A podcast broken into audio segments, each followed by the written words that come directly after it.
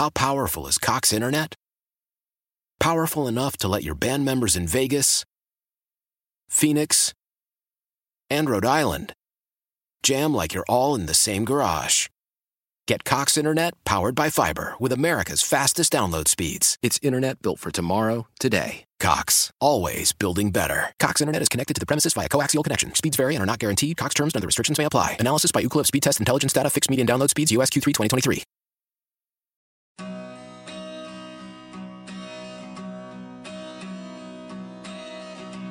I think it's very similar to the first game. You know, you want to look at guys in a competitive situation. I, I, can tell you this is no scheming whatsoever against a specific opponent. When you're in a meeting and you're showing the videos of every single penalty that we had last week, you know we're probably going to show them again this week. So unless you want to be in there, and I'm sure you can ask those guys, probably wasn't the most comfortable situation for them. That's something, an area we have to definitely improve in. Expect more of ourselves, of our teammates, but you know we have to move on, and we got to worry about the guys that will be playing on Sunday for us, and we got to lock in and take care of business. Bills coach Rex Ryan and uh, center Eric Wood there on the uh, on the sound. Welcome in to WGR Sports Radio 550 Saturday morning. It is Bills game day, and a a new era of Bills game day starts today as the Bills unveil uh, New Era Field, uh, formerly known as Ralph Wilson Stadium, now New Era Field. So a new era for uh, for Bills football begins this afternoon. A 4 p.m. kickoff start for the Bills. Pregame here on WGR starts at 2 p.m. Sal Capaccio will be along then. And then it's uh, Bills game day with uh, with Murph and Mark Kelso starting at 4 and Matthew Coller and myself will be here for post game after that. So we've got a full day of Bills football. So be excited as I am. We've got some good things to talk about, obviously, today as the decision, uh, or as I call it, Veseygate. Uh, finally uh, came down yesterday. Jimmy Vesey deciding to sign on with the New York Rangers. So we've got some things to talk about that today. Brian Koziel, who was just on uh, Tee to Green this morning, he'll join me at 9 this morning uh, when we start to break down the decision that Vesey decided yesterday, as Brayton alluded to in his update, yesterday afternoon coming down. Um, there was at, at first thoughts that uh, this decision could potentially be pushed off to today. However, it wasn't, and he decides to take his talents to Long Island, I guess, right? I mean, or the, the, borough, Big Apple. the Big Apple. We'll call it the Big Apple. I like that, Braden. Um, Madison so, Square Garden's in the middle of New York City. Where Yeah. are you getting the idea that It's- they're in Long Island? it's it's technically the island, right? no, No, I don't know. I've been, I don't think Manhattan's considered the island. it's not. I don't think so. I mean, if somebody is from well, he's in the boroughs. and- oh well, no. If somebody's from that area, they would have butchered me for saying that.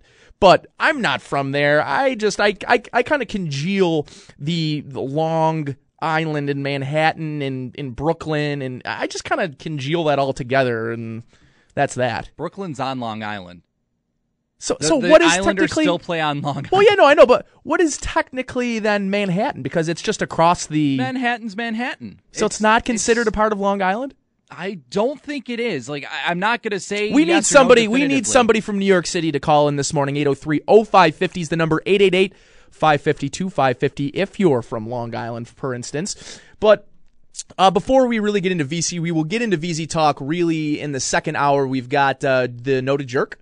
Uh, Joe Yerdon, he'll be on this morning uh, at 9:30 after Brian comes on at 9. Uh, so we'll have a, we'll dedicate our whole second hour to the Vesey decision. But what I want to talk about to start today is Bills game day. Some guys that I'm really going to look forward to to looking at this afternoon. I won't be going to the game. I'll be uh, watching the game at home for the first half, then probably headed back to the studio to watch the second half of action. There's some guys that have really been showing up in camp, and especially after last week's game. I got to see some of the action after some you know, unforeseen incidents uh, that I just couldn't make it to the first half of the game. Um, and I watched a little bit of it, and I was impressed by a few guys that I really want to go into detail today. A couple, three or four of them that I see really making uh, an impact today and potentially earning a spot on the roster. Yesterday, if you missed the uh, night practice on Thursday night, Sal Capaccio has his practice notes and, and, training camp notes up on WGR550.com. So if you want to catch yourself up, Jarrett Boykin had himself a nice little practice Thursday night. So uh, check out some of the players that Sale uh, put together on his uh, on his notes for Thursday night's practice. Yesterday they had off. However, uh, there was uh, some news that the veterans have been holding player only film sessions uh, on off days and after practice. And you know, I think this is really starting to stem from the leadership role that Tyrod Taylor has really assumed on this team. Brayton, I know you've, you know, you've, especially in hockey, you see the importance of veteran leadership, but you see the importance of, and at times, Brayton, you know too, that it doesn't necessarily have to be quote unquote veterans that take over a locker room. I mean, look at, and I'll use hockey as an example. When you look in Colorado now, this may not be a great example because, you know, they've got a lot of issues going on in that franchise right now, but Gabriel Landeskog, I mean, he's the youngest captain in NHL history well was was named the youngest captain in NHL history. So it doesn't necessarily need to be those veteran guys that have been around the uh, the league for a long time. And in Tyrod's cases, he's going into his second full season as a starter. And I think if you've been to practice and, and everything you've heard from, from general manager Doug Whaley and head coach Rex Ryan is that he's really assumed this this leadership role on the team. And so far, I think it's starting to rub off on the team. It's what you expect out of your quarterback. Yeah. You want them to be a leader. I mean, you look at some of the best quarterbacks in the NFL. Tom Brady, he's a leader. Peyton Manning, he was absolutely right. a leader you look at those type of quarterbacks, and that's what you would really, really expect. And with Tyrod Taylor, I think that when he assumed that role, he wanted to become that, and he made the suggestion, "Hey, do you mind if I hold player meetings, right. players meet, players only meetings, and you know we go over more tape than we do with you, Rex, and you know they gave him the okay, and they've been doing that, and then, and then it's kind of carried over. I mean, guys on the offensive line are holding their own meetings and watching tape. Guys on the defense are it's doing contagious. the same thing. It, it's become a contagious thing, which is a very promising thing to see, yeah. especially out of you know, with Tyrod Taylor starting to do it, and then you hear all these other guys saying like, well, you know, Tyrod started this, and you know, we have our own meetings as well. Like, I mean, I think who was it? It was one of the uh, one of the offensive linemen on the John Murphy show last week or the week before that came on, and they were talking about how great you know Tyrod was at getting that all started, and then you know they started having their own meetings, and it's it's sort of been contagious for the Bills, and that's a promising thing to see. I know that people have been really super critical of how the Bills have right. handled this offseason yep. with some of these really bad uh, issues on and off the field. However, if there's one thing that's really promising is you know kind of tying into the continuity thing is seeing Tyrod Taylor become this leader, seeing these other guys take leadership initiatives and you know having these player meet- players only meetings and it's really great to see the Bills actually doing this for once after for many many years it just seems like the team kind of just I wouldn't say didn't care but they just didn't kind of went with emotions. Of, yeah, and and an interesting thing, and I don't think you you purposely said it the way you did, but talking about Tom Brady and Peyton Manning being great leaders. Now, when you're in when you're especially in professional sports, but it's really across all sports, you look at the captains and you look at the leaders of football teams. Typically, they're your best players. You know, you don't really have the role player as a guy that's going to be your leader and your he's just he doesn't garner, he doesn't demand the respect of the team like some of your best players do. And I think now, in his second year, after proving last year that yes, Tyrod Taylor's definitely a starter in this league. I think that's that's unquestionable. Then you have him this offseason coming into offseason workouts and being the first guy in, the last guy out in the conditioning test, being, you know, beating the receivers and the skilled position guys. I think those kinds of things demand the respect of other veterans, but just the the team a, as a whole.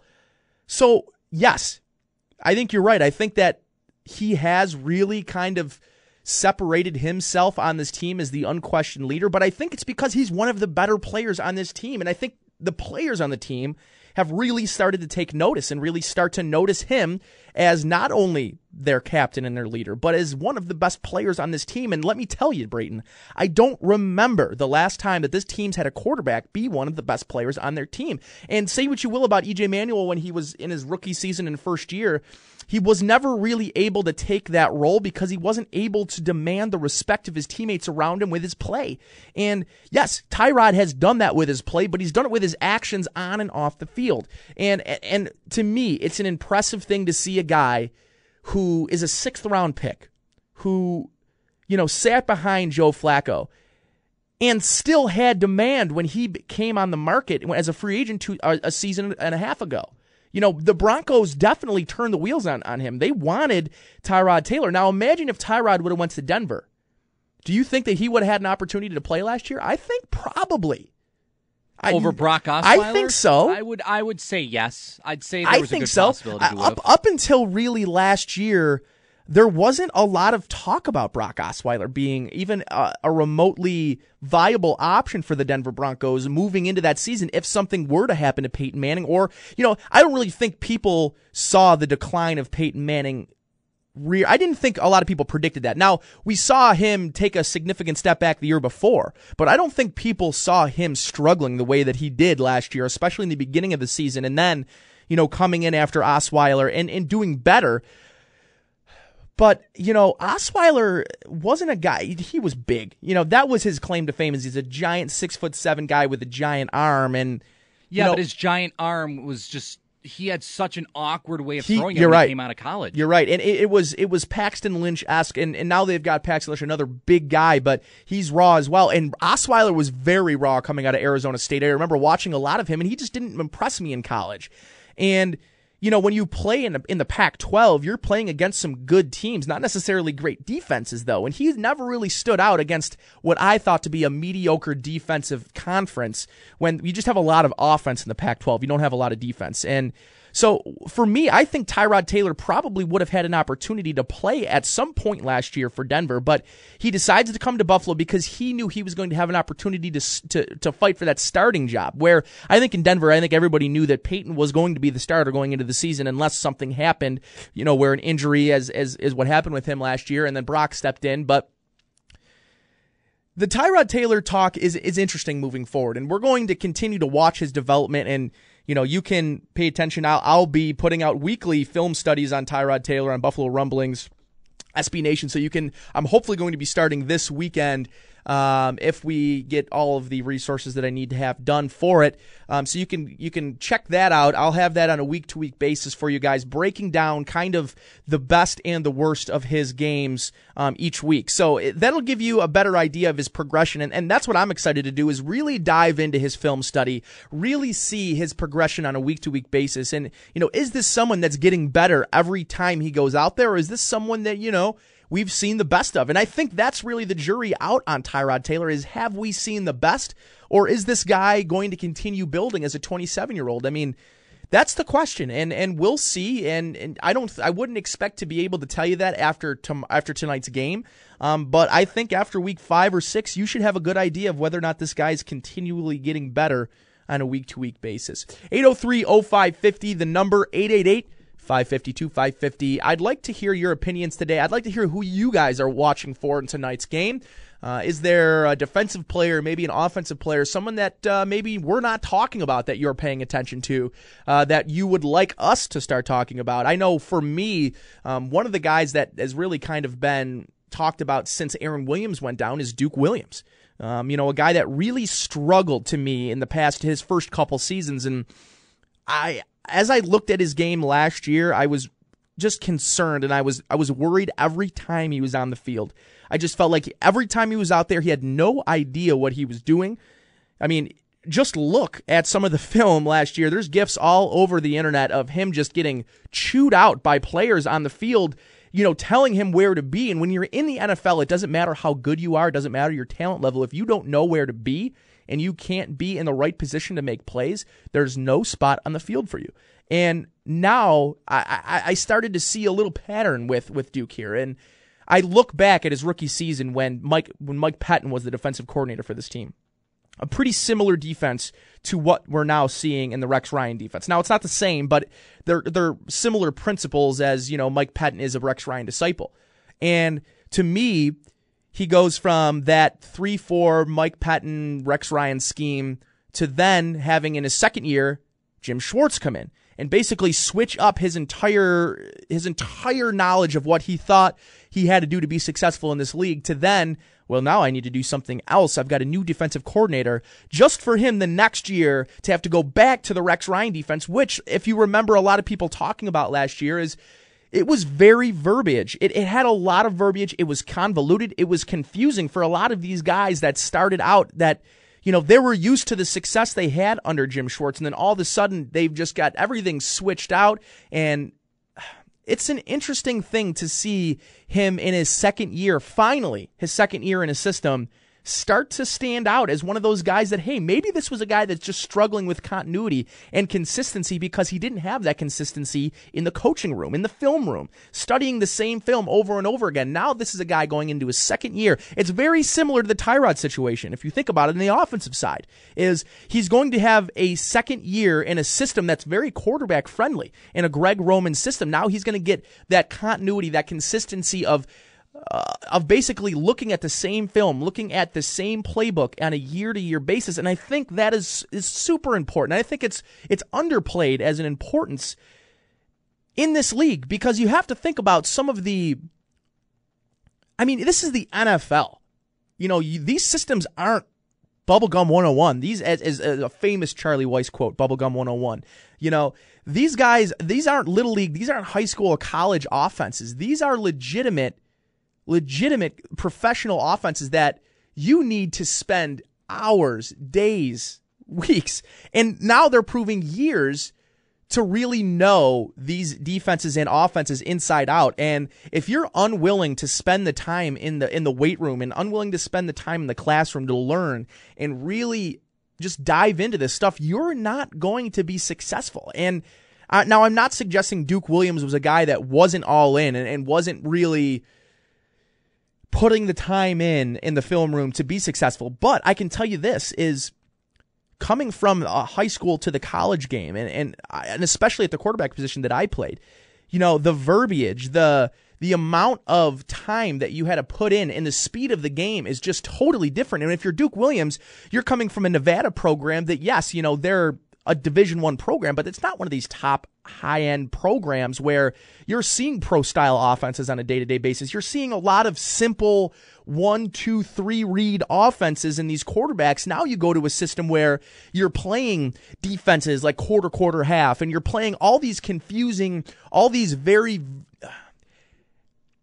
it's much more it's dumbed down in the college game and it has to be because you have guys who are only there for 4 years. In some cases you have guys that the best players there for 2 or 3 years. So you can't have these super complicated systems and expect a 19, 20, 21 year old kid to fully grasp and understand them in the time that these teams have to really implement their offensive and defensive schemes. So for me, you go from a program like like Nevada, and then you're drafted in not not a first or second round when you're Duke Williams, and you're the third. I think he was a third round pick, and you go into the then you go into a, a professional camp for the first time, and you're learning a complex Rex Ryan Mike Pettine scheme just to have that switched the next year to another pretty complex wide nine scheme in in Jim Schwartz's scheme.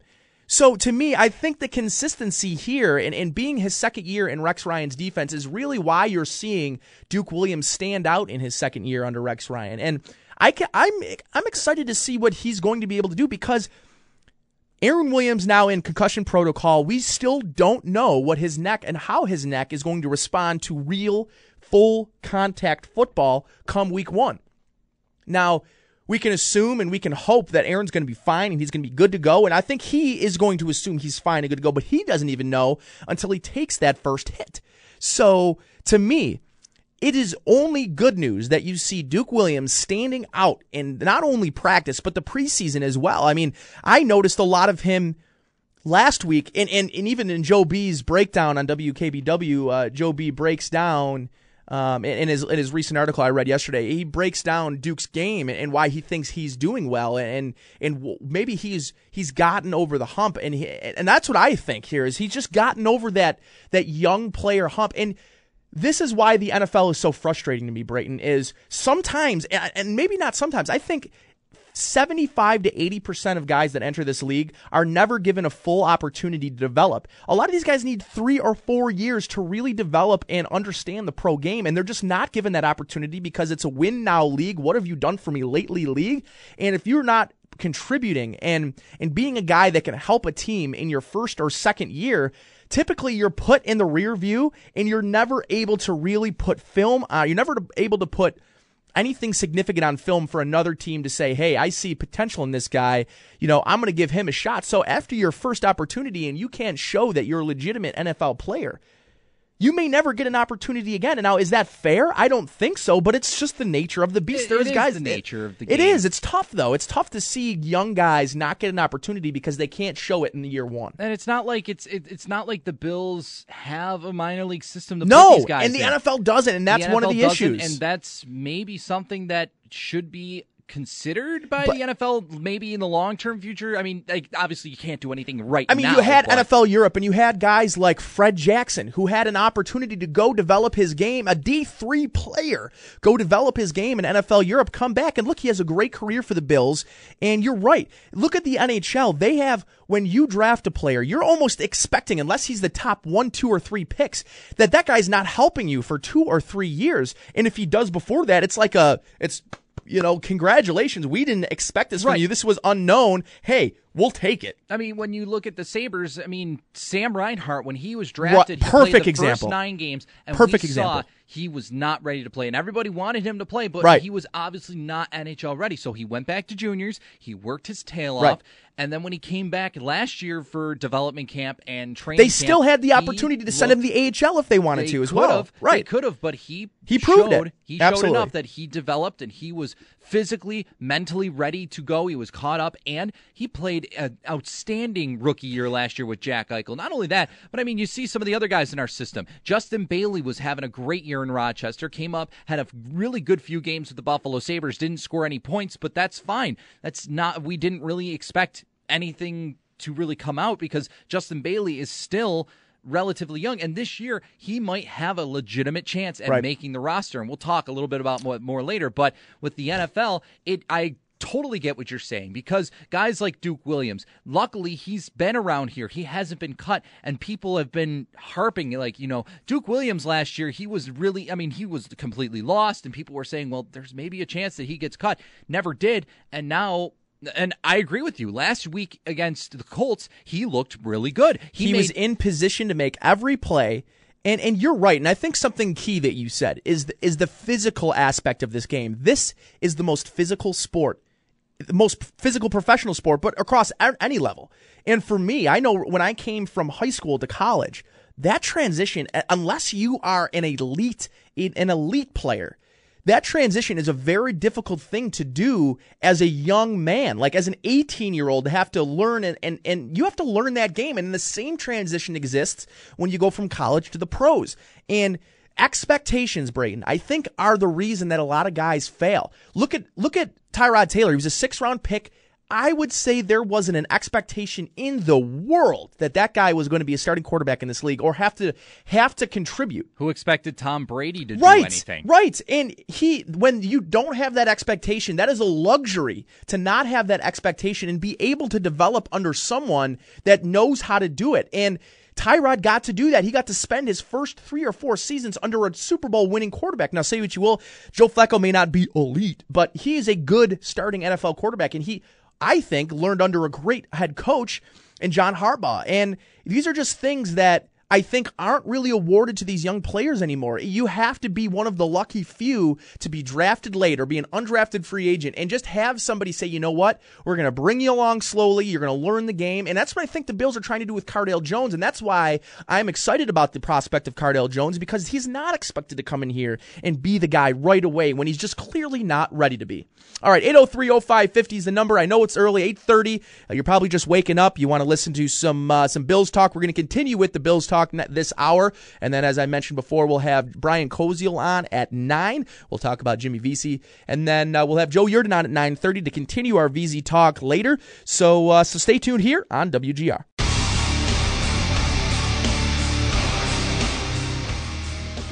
Right now, the schedule we were getting, we were finishing up around 6:45, 7, and uh, I went to a couple of the veteran guys on the team, and I was like, man, how do you think the guys would react if we had players only meeting? And basically just talked about the practice or whatever you want to discuss, and we was able to get that going, and it's worked out very well for us, especially I controlled the skill position um, on the offensive side of the ball, and uh, we basically watched a couple periods of the, of the practice the day before, and just to get on the same page and just trying to talk through different routes and make sure everyone is out there just openly communicating And I think it's, it's definitely worked for us on the field, and you can see guys paying attention to detail once we're out there. Bills quarterback Tyrod Taylor talking about uh, what we were talking about a little bit in the first segment there is some of the uh, player only film study meetings they've been holding after practice and on their off days. Uh, just stuff that I, I, I, think are really adding to what Tyrod Taylor has brought and why I think the Bills felt so comfortable extending him the way they did is, you know, at first, and, and a lot of people were talking about, you know, Doug Whaley's, you know, in January, his thoughts on signing Tyrod is we need to see more. We need to see more. And, you know, he's only played 14 games. We need to see what he can do more on the field and improve and be able to throw over the middle. But I think what they saw off the field impressed them more than any prospects they could see on the field in the coming season and they wanted to lock that guy up and and they did so in a way that protected them and obviously we talked at length about that last week and I don't want to dive back into it cuz I could just go on all day about it so I don't want to but uh, what I do want to continue talking about is some players to watch for tonight. We talked about uh, Duke Williams at length last segment.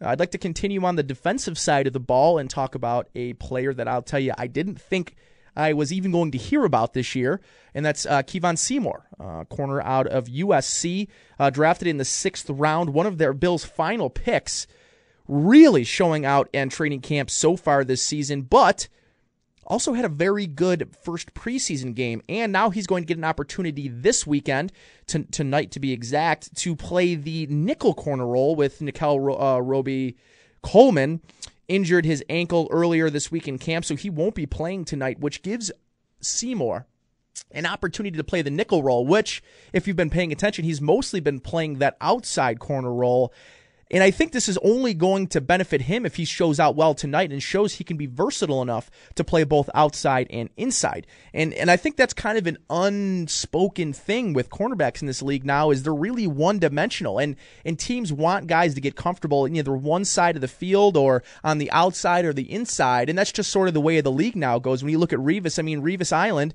is Revis Island because he sticks on one side of the field and you can't throw his way. So I think it's interesting to see what this kid can bring, and I think it's also going to be interesting his development this year and whether or not the Bills feel comfortable about signing Stephon Gilmore. Is is if this guy is really developing well and he's really showing out not only practice but he's showing out in games and can show that he could be a viable starter for this team. I think that that is the most important thing in the NFL nowadays is finding guys that you feel comfortable enough to move some of your best players. I mean, the Patriots are historic for this. They do this all the time. They've done it. Bill Belichick is is famous for it. Just and the one that really pops up in my mind is Lawyer Milloy. You know, in 2000, I think it was 2001. I think so. When Lawyer Milloy got cut from the Patriots, he came to the Bills in the end of the I want to say end of training camp.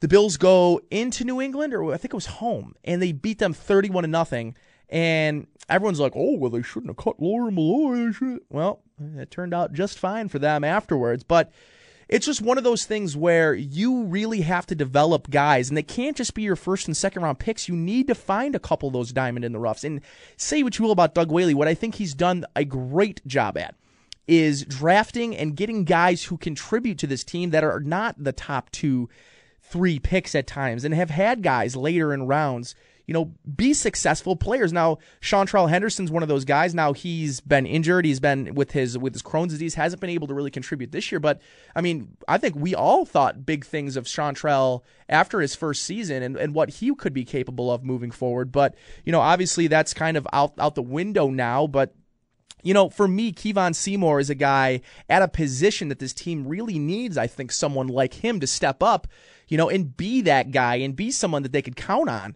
to play not only like I said that nickel role, but that outside role. If if you know some of these guys need to blow during the regular season, it's tough to have and expect some of these guys to play every down at the outside corner position. It's a tough tough position to play and he's just one of those guys that have stuck out to me. But what I want to do now is kind of move over to the offensive side and talk about a few guys that to me have really stepped up their game um, that maybe we weren't talking about. And one of them is Cyrus Kouandjio. And I know Cyrus Kouandjio, right? Like, what are you talking about, man? Well, all you got to do is watch a little bit of Cyrus during practice. The guy looks way, way more comfortable. And what I'm going to attribute this to is now it, it, almost doesn't make sense, but him moving from the right side to the left side, he almost looks at home on the left side. He did, he looks more comfortable. His drop step, it, it's a weird thing to, for these offensive linemen, especially on the right side. When you consider in the league your you know, your blind side left tackle in most cases, obviously, if you're a left handed quarterback, your blind side is your right side, but there's not many left hand quarterbacks in the league. If there's any, I don't think there's any starting quarterbacks in the league that are currently left handed. So all of them are left tackles. The left tackle is considered to be the more athletic, to be considered the best player on your offensive line, and your right side is considered to be more of a run, uh, you know, more of a run blocker, less athletic, can't move as well. So typically, you're putting some of your best pass rushers against that right tackle because they're a little bit slower, a little less athletic. What Kouandjio, I think, has struggled with is showing that he's even athletic enough to play on the right side. But then you move him to the left side where he is used to playing. He played at Alabama. He was their left tackle in Bama. I think he looks more comfortable over there. And I think because of that comfortability level that he's had on that left side, you can see him kind of get into his comfort zone and, and, and be someone that this team could say, hey, thank God this guy's coming around. You know, we spent a second round pick on him. He just wasn't proving to be anything of, of substance for this team. And man, is he going to get cut? Is he going to. No, I think this guy's really starting to show that maybe he could be a swing defender, a, a swing lineman for this team, maybe a, a sixth or seventh offensive lineman, a guy that can come in and again, come in on off and on, on goal line situations and come in for that sixth offensive lineman and be that guy. And and if you know Greg Roman's offense and you watched a lot of it, you know that he loves to use that swing man, that that sixth offensive lineman to act as almost a, as a tackle eligible guy, as a, as a tight end of sorts.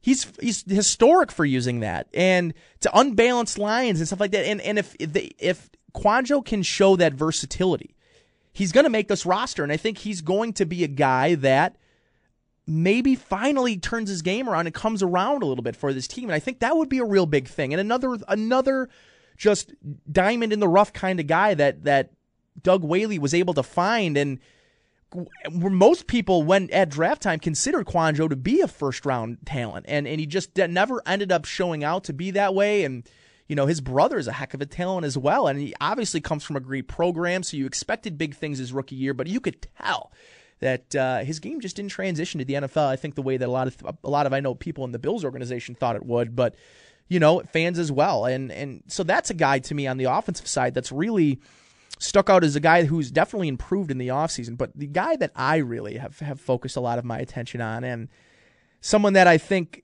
has an opportunity to make this team is Walt Powell, receiver. Um, he's one of those guys. He's a speedster. He's not big. Um, he's not overly athletic, but what he has is some tremendous, tremendous burst and, and short quickness. And what I was impressed with last week during that preseason game and on that last drive, on the last drive specifically, was his intuitive nature, just knowing where to be and which zones to be in and which windows to to have Cardale find him the ball, but more importantly, make the play when he's given an opportunity. You look what happens in this league if you can't make the plays when you're there. There are guys in this league that know where to be to make the play but can't make it. Perfect example, I think, is Leonard Hankerson, and he's now off the team because of that. He's, he knew where to be to make the play. He just couldn't make the play. And there isn't, I think, there isn't enough value in a guy like Walt Powell who can contribute on this team in special teams. And a guy like Walt Powell, to me, and, and I've been saying this for a few weeks now, is these receivers, the depth of this receiver position, I think is better than I think a lot of people originally thought with Greg Little showing out during camp and Dez Lewis showing out. And and you have guys like Marquise Goodwin, who I think has I think has planted himself as the number three receiver for this team. But to me, it's interesting to see this receiver position play out because a guy like Marcus Easley, and that's what I was alluding to, is I've been saying for weeks, is this guy's roster spot's in jeopardy. He can't get on the field. He's still injured. He really only contributes on the special team side of uh, on the side of things. I mean, Walt, he's only got three catches in his career. Right. One of them was for a huge touchdown right, last year against right. Jacksonville. Yes, but you're right, Brady, and he's only contributed three catches over the course of his career. And yes, there's no question that he was paid pretty well to be that special teams guy. He had a gruesome leg injury last year. To expect him to come back to form this year, I think is unfair to him. But to be honest, with the depth that this uh, receiving core has shown in the in the training camp and first preseason game, guys like Walt Powell, I, it's going to be tough to to find a spot on this roster for for Marcus Easley. It really is. And you look at it, guys, there's no way they keep seven receivers. There's no way they keep seven receivers and they also keep Jordan Gay and they also keep a fourth tight end. They just there are only 53 spots.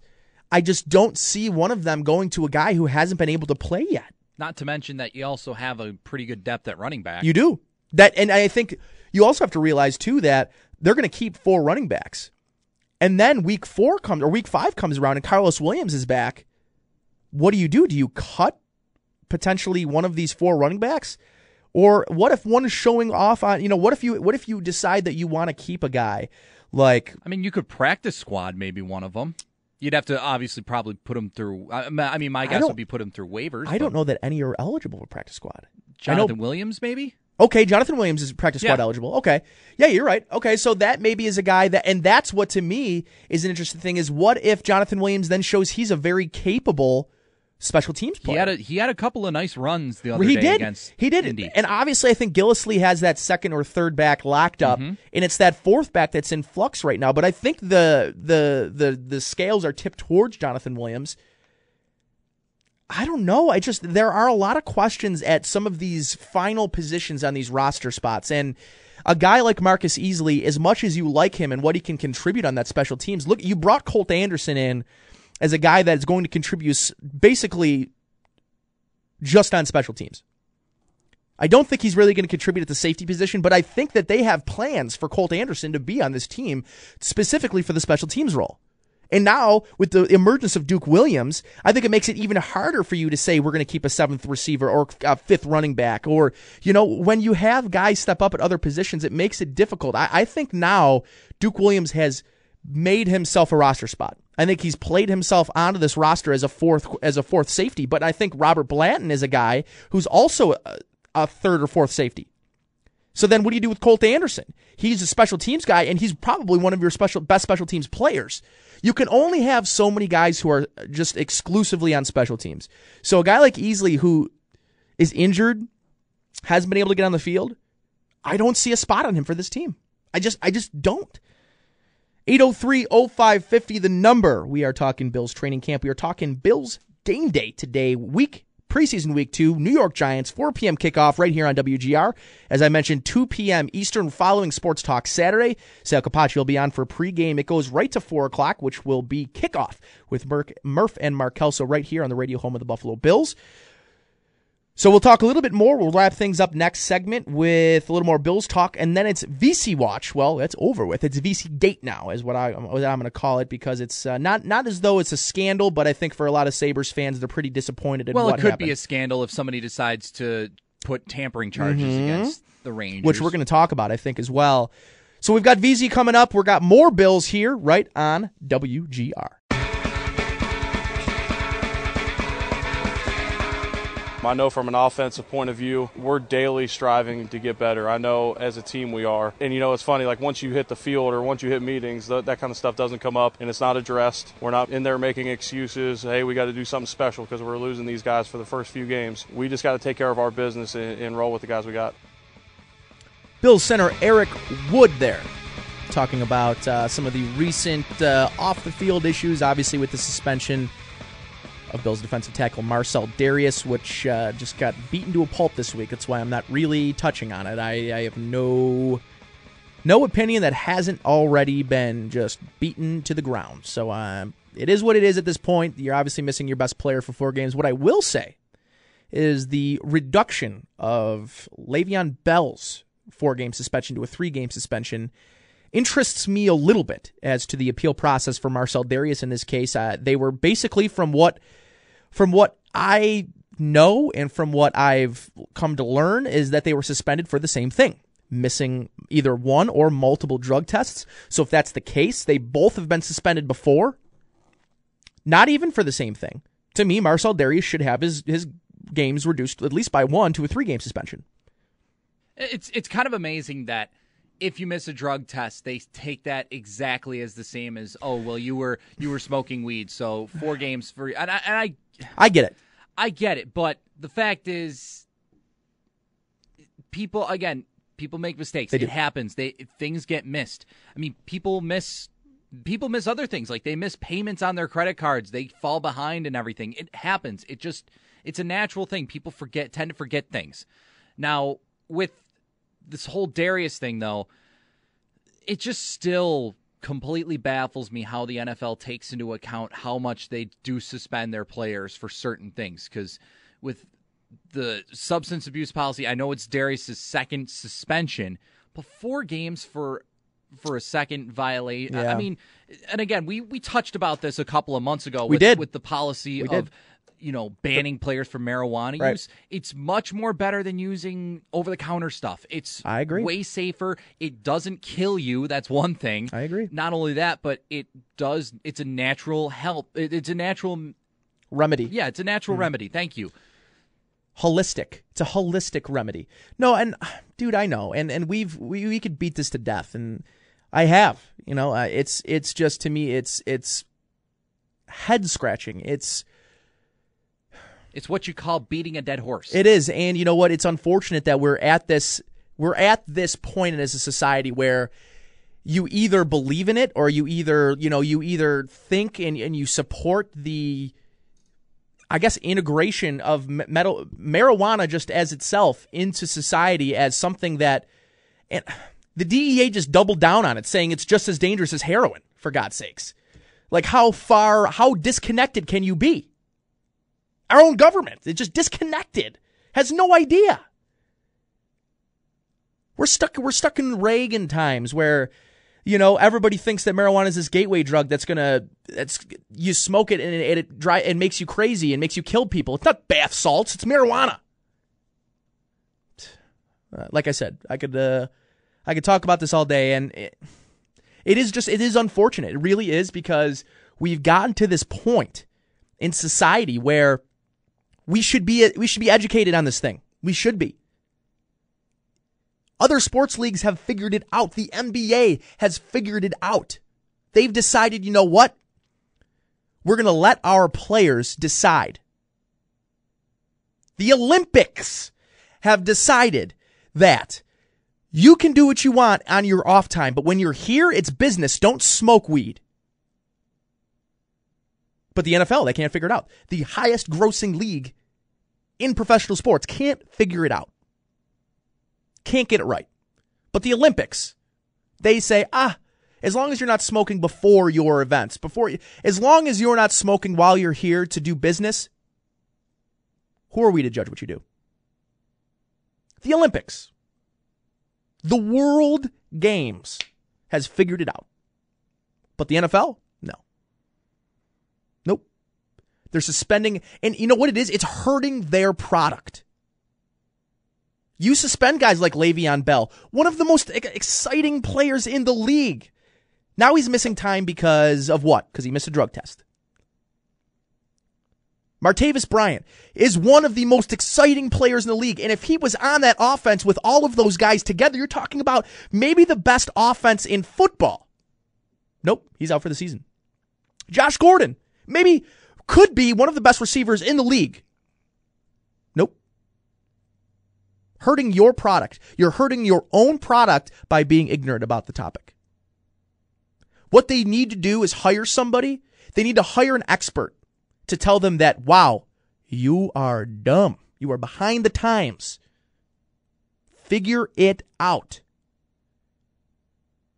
8030550 is the number. We're switching gears here now. Second hour, we're going to talk about a little bit Jimmy Vesey. We've got Brian Koziel up next. Next segment, uh, we're going to get his thoughts on his decision, but not only his decision, you know, what is next? Are the Sabres content now? They were clearly trying to better their roster by adding Jimmy Vesey.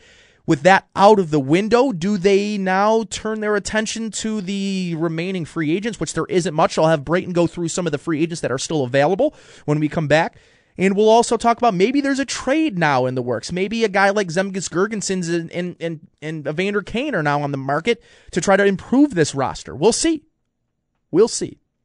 Like I said, 8030550, the number 888 550 2550. We are talking Jimmy Vesey here next on WGR. How powerful is Cox Internet? Powerful enough to let your band members in Vegas, Phoenix, and Rhode Island jam like you're all in the same garage.